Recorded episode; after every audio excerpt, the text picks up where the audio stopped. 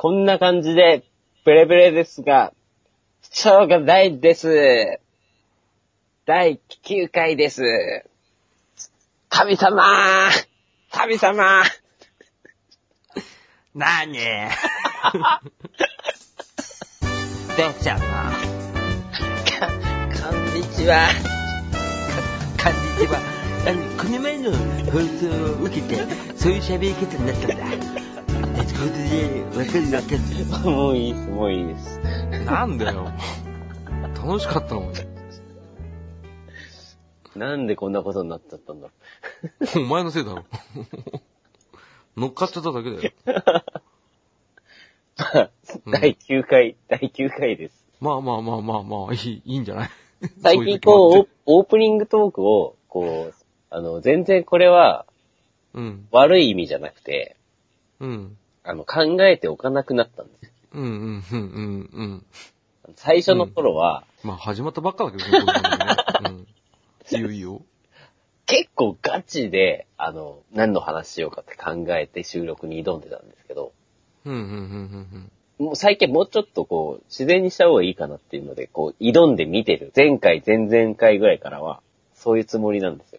その結果どうなってるかはちょっとわかんないんですけど、うん。うん。まあ、それは勝ち負けの問題じゃないよ。こういうディスカッションのね、えー、話し合いっていうか、まあ番組っていうのはさ、うん偶発的にできることは面白いこともあるわけよ。はい。うん。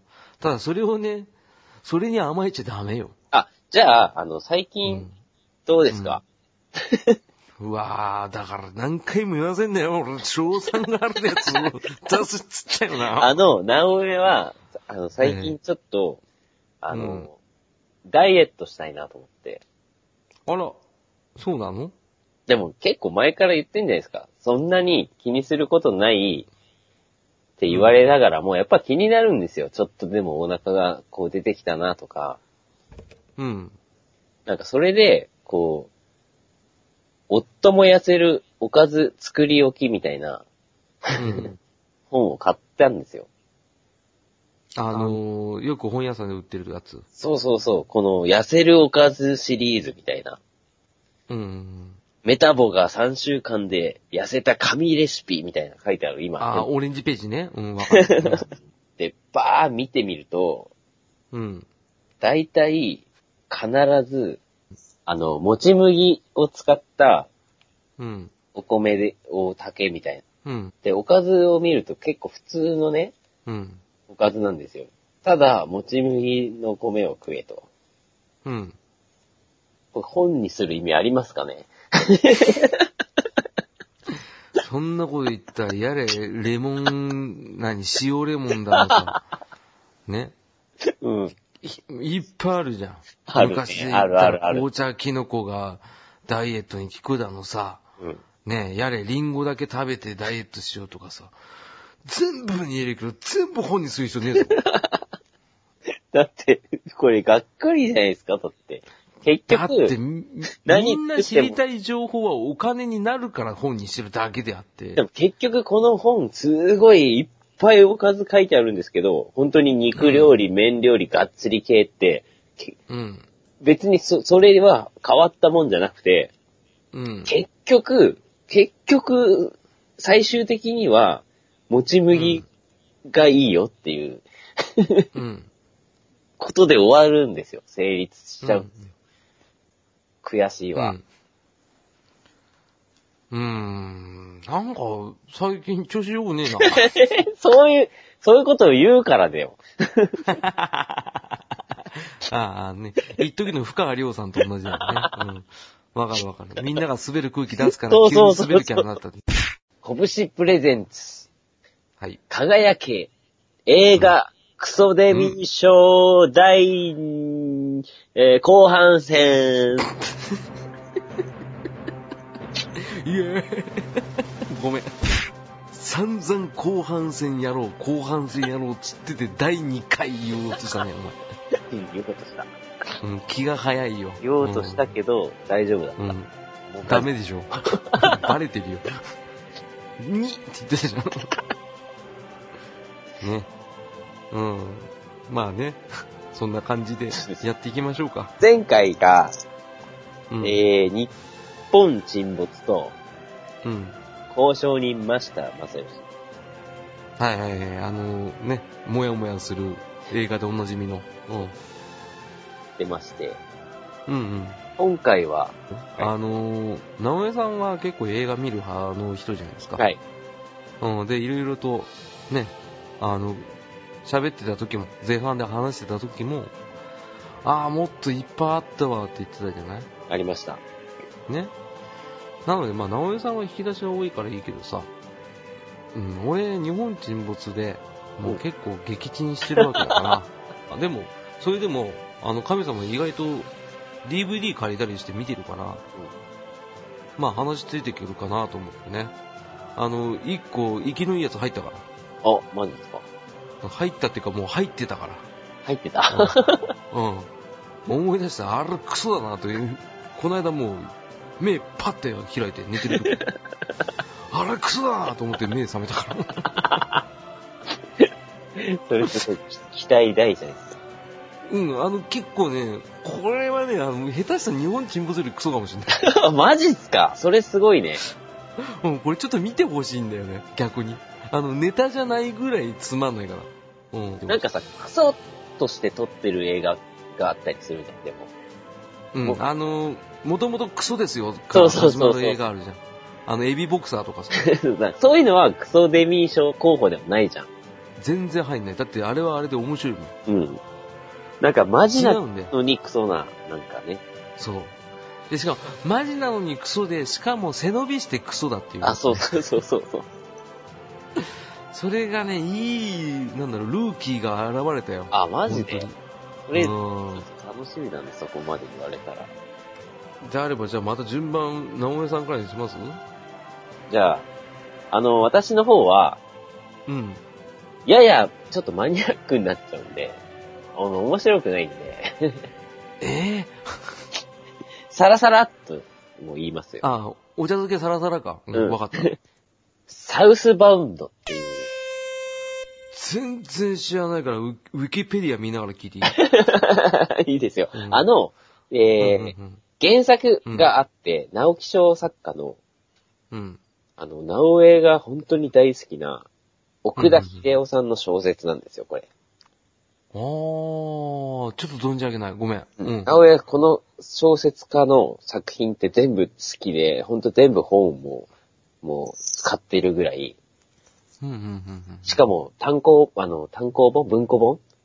あの、ハードカバーの方？そう、ハードカバーも買うし、で、文庫が出れば文庫も買うぐらい好きで。あ、同じ作品なのに？そうそうそう。あ、持ち運びたい。はいわかるわかる。まあ、そのサウスバウンドって作品なんですけど、はいはい。まあ、この作品、小まあ、小説の話からしちゃうとすごく素晴らしくて面白くて、うーん、うん、うん、うんまあ、元過激派の親父が、うん。うん。まあ、東京と沖縄をこう舞台に、まあ、いろいろうんあっちゃめかめっちゃかするのを、こう息子してって描く作品。あ、あ意外とハートウォーミングなヒューマンドラマ系ですか？そうだね。だけど結構こう、今の日本の、今のっていうかね、こう日本の、なんつったらいいのかな、いろんなこう社会的なメッセージとかね、やっぱこう、お父さんが元過激化っていう設定だからさ、ああ、結構あれだね、2007年公開なんだ。そう。で。ほんと小説が本当にすごい素晴らしくて、うん。で、これ、でも上下巻って2巻に分けて出てるぐらい結構分厚い本で、そうだね。うん。これが映画化するってなった時に、まあ、その時点ですごく心配だったんです。ああ、原作が良かったからこそ。だし、こんな長い、ほんと東京編、沖縄編って2、2冊に分けてさ、ああ、じゃあ舞台も2箇所なんだ。そうそう、これを2時間で伝えられるのか、本当にって。あ、映画自体は1本なんだ。一本前編後編じゃないんだ。じゃない、映画はもうたああ、これは香ばしい匂いし始めたね。ちょっと焼き上がりが、ちょっと楽しみなんだけど。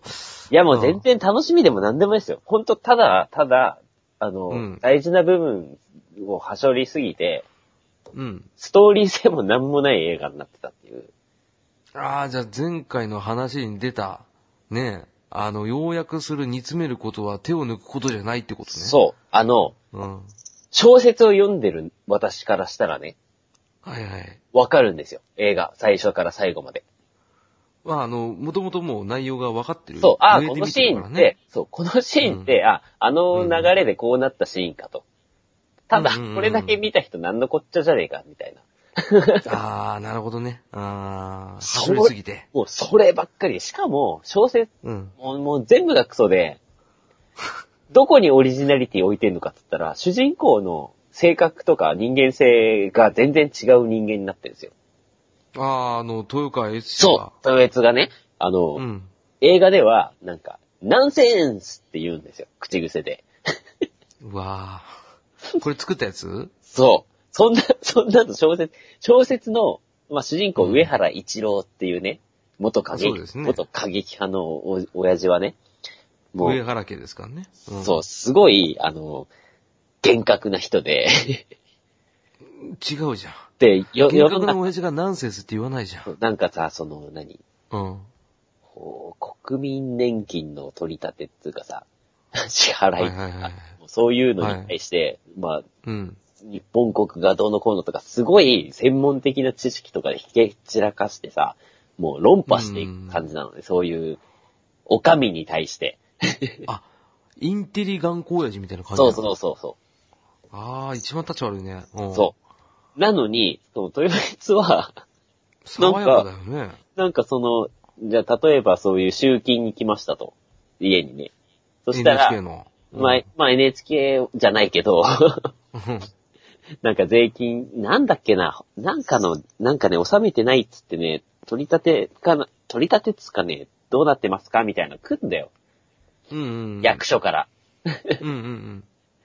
で、本当の上原一郎はそこで、よし、論争しようじゃないかっつって、ああ、かっこいいかっこいい。もう、もう本当政治家の論争バトル的なさ、感じなのに、この映画の豊悦は、あの、そんな、し役所なんてナンセンスで済ませちゃう感じなのね。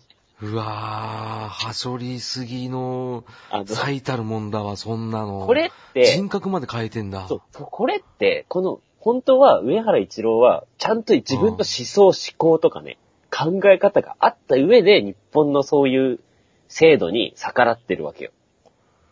ああ、でも聞いたナンセンス一言で済ますってさ、単なるめんどくさがり屋じゃん。そうそうそう。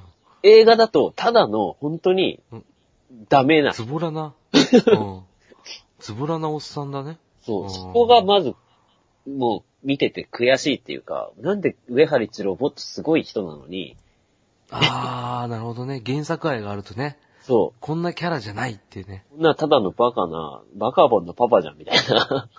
ああ、う上田さんじゃないですか。俺でいいのだって言ってるだけじゃん、みたいな。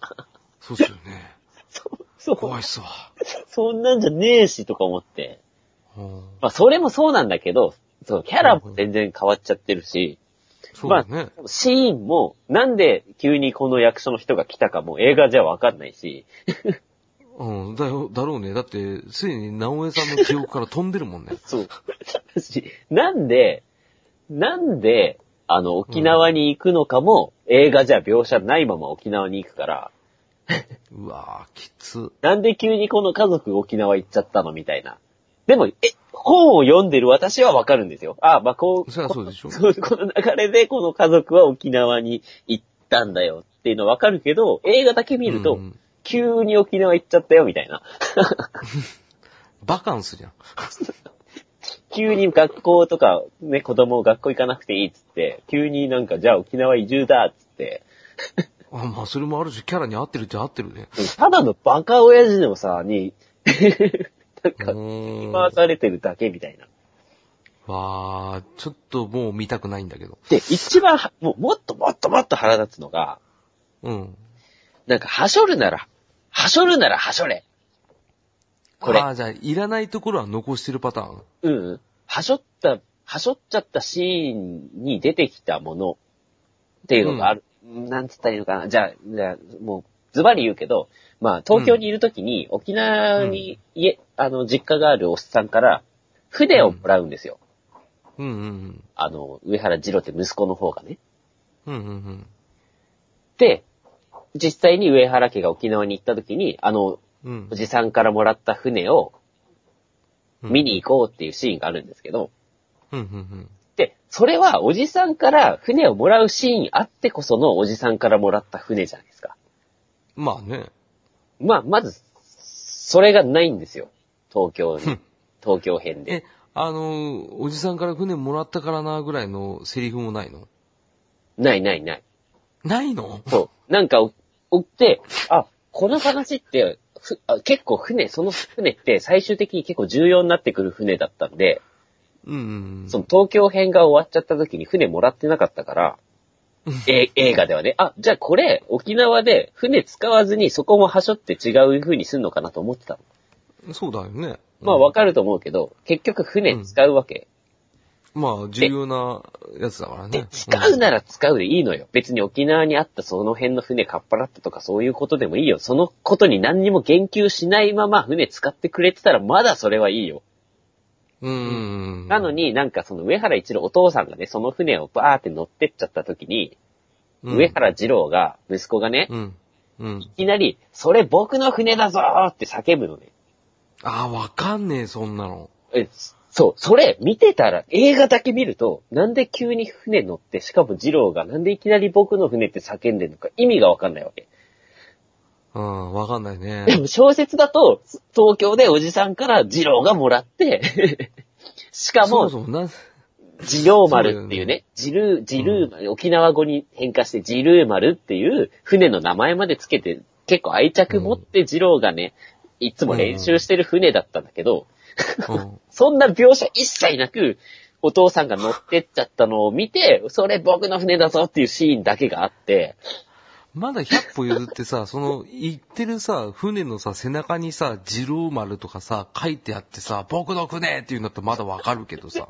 それでもでも、でもそ、それはわかんない、見てない。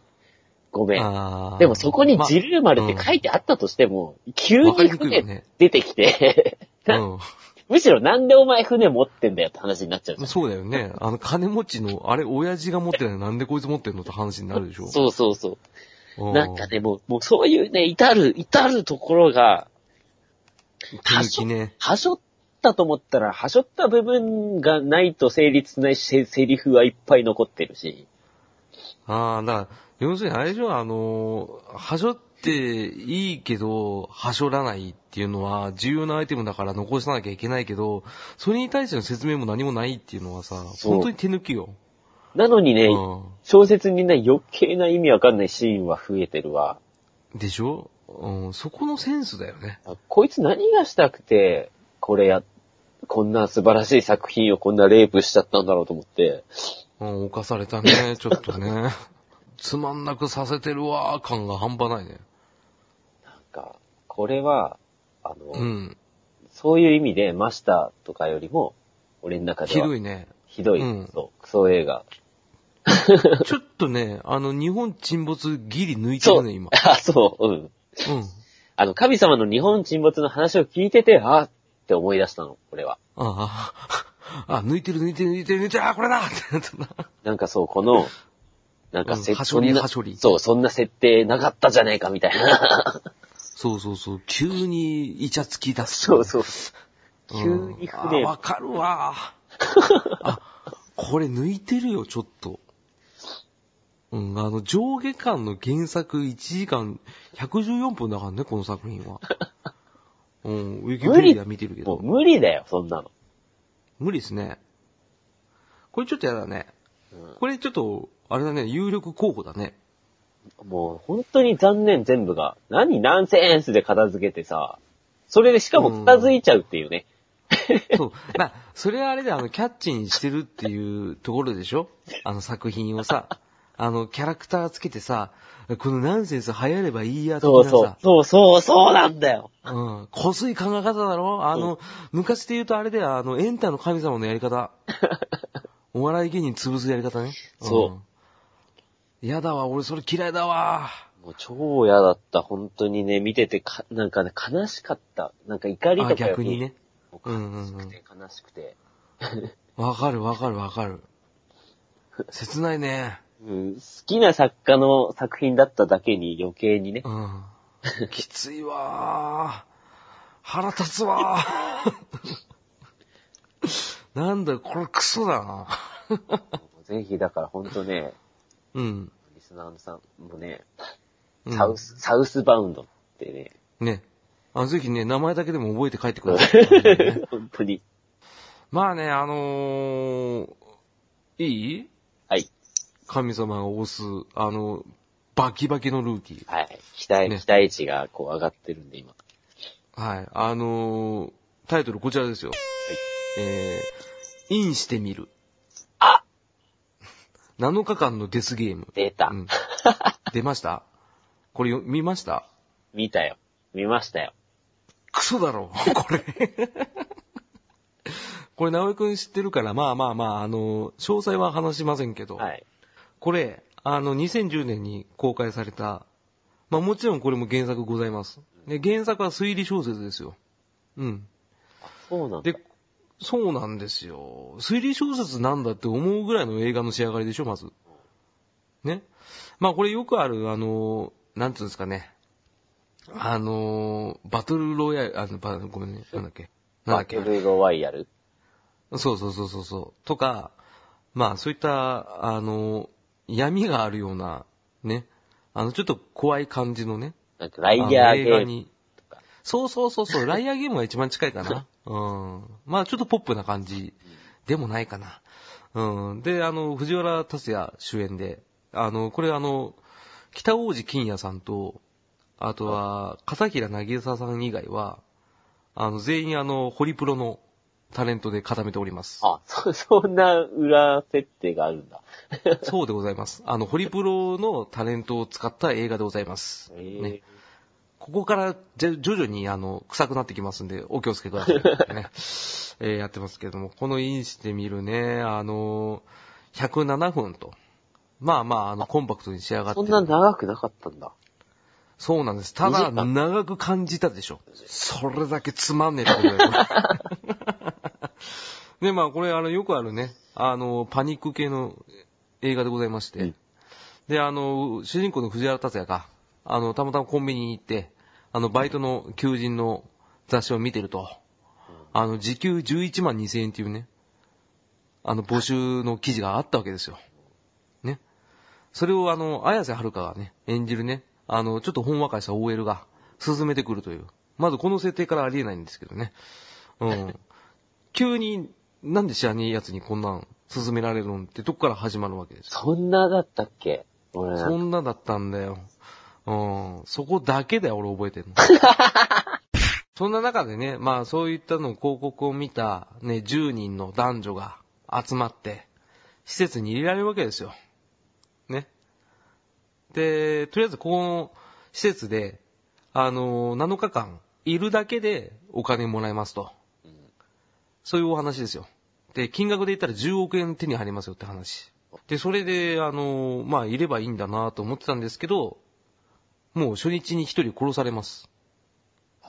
はい。これ、アリとキリギリスの石井さんが殺されますよ。あー、いたなそういえば。いたでしょ？ね、あの、これね、あの、結局ね、あの、最終的には、あの、7日間生き残るか、最後の二人になるまで殺し合えば、その生き残った人がお金もらえるっていうシステムらしいんですね。うん。ただね、あの、そもそも、あの、石井さんが殺された理由もわからなければ、最後になっても、なんで石井さん殺されたかがわからないんですよ。あのね、他の人は、二人目からは、あの、犯人がいるわけですよ。あー、そうだね。その、結局ね、最終的に生き残るのが、うん藤原達也と、主人公の藤原達也と、その綾瀬はるかと、うんあとは、北王子金也なんだよ。お北王子金也は、もともとその息子が、あの、このバイトを見て殺された遺族の父親だったわけよね。北王子金也は単純に今回の素性を知っておきながら、あの、内情を探るために忍び込んだ人だから。うん。で、一応ね、なんで北大関が生き残ったかっていうとね、単純になんか死んだふりしてたっていうね。そんなんで生き延びれるんだ、このセキュリティの甘さ、と思って。それもひどいんだけど、その、なんかやっぱね、なんつうの、その機械がね、一応管理してるのよ。その10人がちゃんといるようにね。うん。で、やっぱりなんかその、逃げられないように仕掛けがあったりするんだけど、で、あの、なんかね、後半に出てくるんだけどね、その、人を殺す機械がね、もう、チャチくてね、あの、レールの上走る電車に、電車じゃないけど、なんか、戦車みたいなやつに、なんか、鎌がついてて、それがガッチャンガッチャン言いながらぐるぐる回ってるだけだ。は あ。うん。これ明らかに避けれるスピードじゃんってやつね。うん。で、しかも明らかにこれリモコンで操作してるじゃんっていう動きなの。ね。で、あとその他の人たちは殺し合いとかしてたりとか、ね、なんか巻き込まれてて死んでいくんだけど、なんかね、無理やりなんだよ。で、あの、伏線回収を全くしないで終わるの、この映画。これがね、もうね、あの、つまんないんだよ。その間の推理をしてんだけど、結局それも推理も当たらずに、どんどん殺されてって、殺し方もね、あの、天井が落ちて死んだりとか。ね。うん、で、あの、殺されたと思ってたら、なんか自分で自殺してたりとか、うん、あの、平山綾が出てたんですけど、平山綾が、なんかあの、なんていうんですかね、安倍力っていう人がいて、うん、俳優さんがね、それが婚約者やったんですけど、平山綾が殺すんですよ。で、それで錯乱して自分も斧で自殺するって言うんですけど、あの、斧でどうやって自殺するのって話よ。うん。え、どうやって自殺してたの？もので。首。斧で自分で首切るんだよ。き 無理でしょうん、無理だね。無理でしょそこら辺もね、無理やりだしね。もうね、これ最終的にそれでじゃあ生き残りましたってなったんだけど、綾瀬はるかが大元の犯人じゃないかって匂わせて終わるんだけど、でもはっきりしてないんだよ、それも。あ、はっきりしてないんだっけあれ、はっきりしてなかったんだよ。うん。なんかね、あの、結局ね、あの、まあ、完全には綾瀬はるかが怪しいような感じで終わるんだよ。あの、た、ただね、最終的に一番なんだよって思ったのは、金が欲しくて、7日間我慢した藤原達也が最後、金が入ったバッグを、こんなのいらねえやつって投げ捨てて終わるんですよ。何綺麗にまとめようとしてんだよって。何が面白いこれ。ただ、ホリプロが、とりあえず自分のご自慢のタレント集めて、金に物言わせて、やったんでしょ？なんか当時、そういう系の映画が、ちょっと流行ってたからね。うんそうなんです、そうなんです。そう。で、そのノリで、全国労働省でやりましたよ。えらいこけ方したよね、あれ。インしてみると、どういう意味なんですかね？多分あれだよ、その、そこの施設に入ってみるってことだよ。うん。まあこれあの、一応ですね、ホリプロってことで、あの一応ですね、あの、顔は出てませんけど、一番初めにその、このゲームの趣旨を説明するインディアンの人形があるんですけど、うん。その声をやってたのがバナナマンの日村さんなんですよ。へえ、そうなんだ。そうなんですよ。ね。で、それで、あの、ちょうどインしてみる2010年公開の時に、日村さんが、じゃあ、その、声をやってるから一応舞台挨拶も出ましたと。いう話を、バナナマンのバナナブーン、ムーンっていうね、あの、ポッドキャストないし、あの、ジャンクでやってるラジオで言ってたんですけど、で、ちょうど設楽さん、相方の設楽さんもですね、その時期に、えー裁裁判長、ここは懲役3年でどうですかっていうね、うん映画をやってたわけですよ。インしてみるはやっぱ全国ロードショーですけど、あの、設楽さんの作品は、あの、渋谷の一個の映画館でしかやってなかったんですよね。でもなんか、それでなんかあの、日村さんが、うんぜひともなんかあの、懲役3年でどうですかインしてみてくださいとか、そんなこと言ってね。うんいじってたんですけどね。うん。それだけ大差あったんですけど、俺両方見ましたけど、うん。まだ設楽さんのやつの方が面白かったです。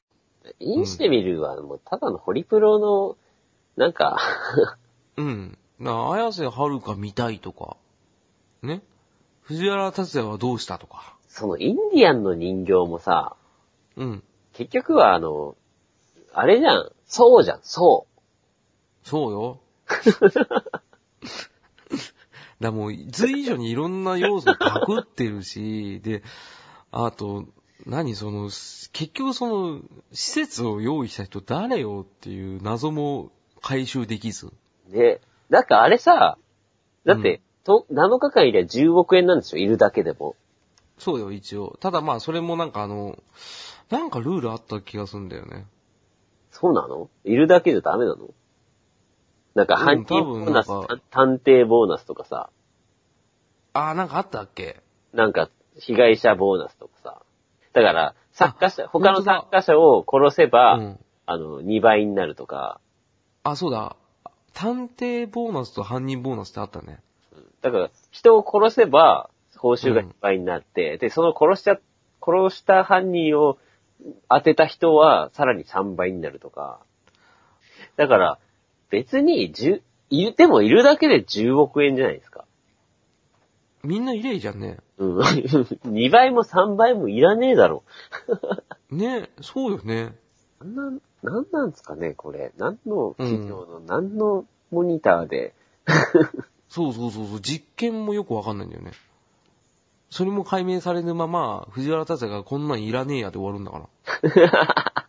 多分ね、これね、あの、原作読めば変わると思うの。またそう、そういう感じか。うん。そうよ。だから結局もう原作ありきで手抜くなって話だね。本当だね。全部今まで出てたやつ。原作あって素晴らしい映画もいっぱいあるのにさ、なんでこうあるよね、、逆。逆にそれやりたいよね、今度ね。あれ、今ポンって出てきたの告白とかもそうですけど、あ、面白いよね。わかるわかる。まあ今日はクソデミー賞なんで、皆まで言いませんが、まあそんな感じで、はい。うん。あの、クソデミー賞ノミネート候補作品、えー、全4作品出ましたけど、そうですね。うんこれどうします？どうしようかなこれあの、リスナーさんに委ねます？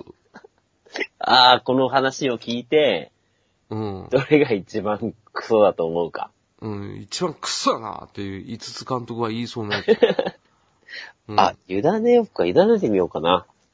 そうですね。ちょっと俺は、神様的には、今は、ちょっとインしてみるがムカつく対象です。なぜなら日本沈没より覚えてなかったから。年代近いのに。お俺も見たはずなのに全然思い出せなかったもん。おーひどいよね。ごめんなさいね。ちょっと説明がちょっと下手なんで、ちょっとぐ、なんか、なんつうんですか、その、ウィキペディアとかで見ながら、ちょっと考えていただければ。なんかね、インしてみる多分映画としてね、認識してなかったのかもしれん、脳が。あ、多分そうだろうね。あの、バラエティ的なやつだったかもね。それぐらい脳、が。うんそう脳が。うん。二人の脳がね、シンクロしてたね。その時知り合ってなかったのにね。うん、だから、確かにもうクソだね。うん。あ、これあれじゃん、あの、不思議な話じゃん。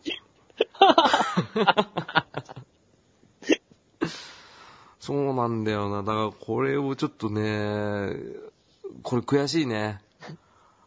あの、伝えられてないよ。100%。やっぱ見てもらいたいな。時間と金の無駄だけど。全部見てほしい。ね一気に4作品を上映して、うん、もう本当にどうしようもなくてややることも一個もないっていう時にやってください。本当にクソ映画祭ってね。うん。なんですかね、あの、そういえば、ホッチキスどこにあったっけぐらいの方が重要ですからね、逆に。うん。もしそんなこと思ったらすぐにあの映画を停止して、そっちの方やってください。それぐらい必要性ゼロですから。うん。ね。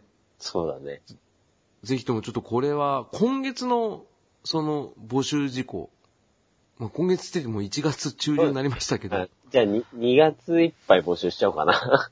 そうですね。あの、い2月いっぱいちょっと募集しますんで。で定期リツイートでね、それでもいいですし、まあ、あとはその、意見ございましたら、うん。ね、あの、Gmail の方に、もしくは DM の方に入れていただければありがたい。ということでね。ああ。こんな感じですね。はい。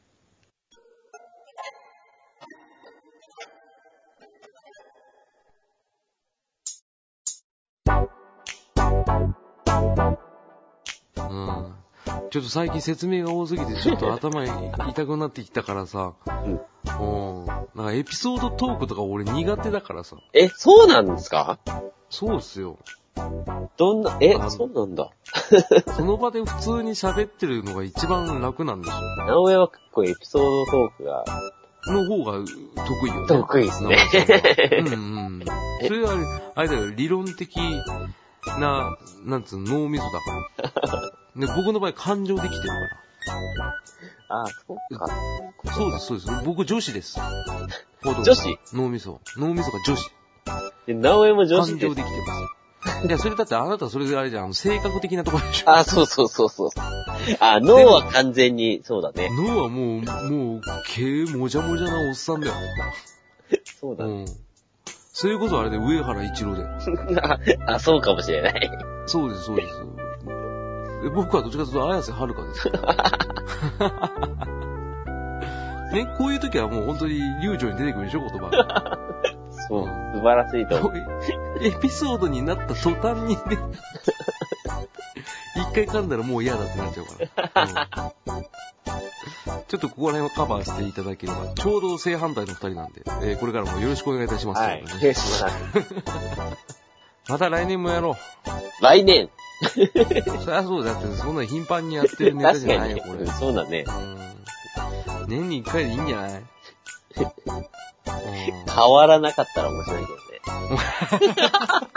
ありありありありありあの、3年連続だったら、ちょっとあの、ベストジーニスト賞みたいに殿堂入りしますんで、うん、ちょっとそれだけは下げてください。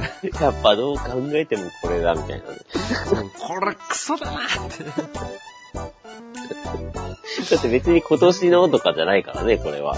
そうそうそうそうそうそう。だから俺らが毎年さ、その新作映画でやるのとは別だけど、今までの記憶でやってるわけだからね。ねうんまた新しいね、ルーキーが出たらね、あちょっと出してみたいけどね。また来年のお話ってことでね、はい。やっていきましょうとまあ、えっ、と、番組最後には、小指ちゃんからのお知らせがあります。はい。それではまた次回お会いしましょう。さよならさ、さよならとで。これやめたんじゃないの？何？例に始まり例に終われって言うけど さ、これちょっと違うと思うぜ。こ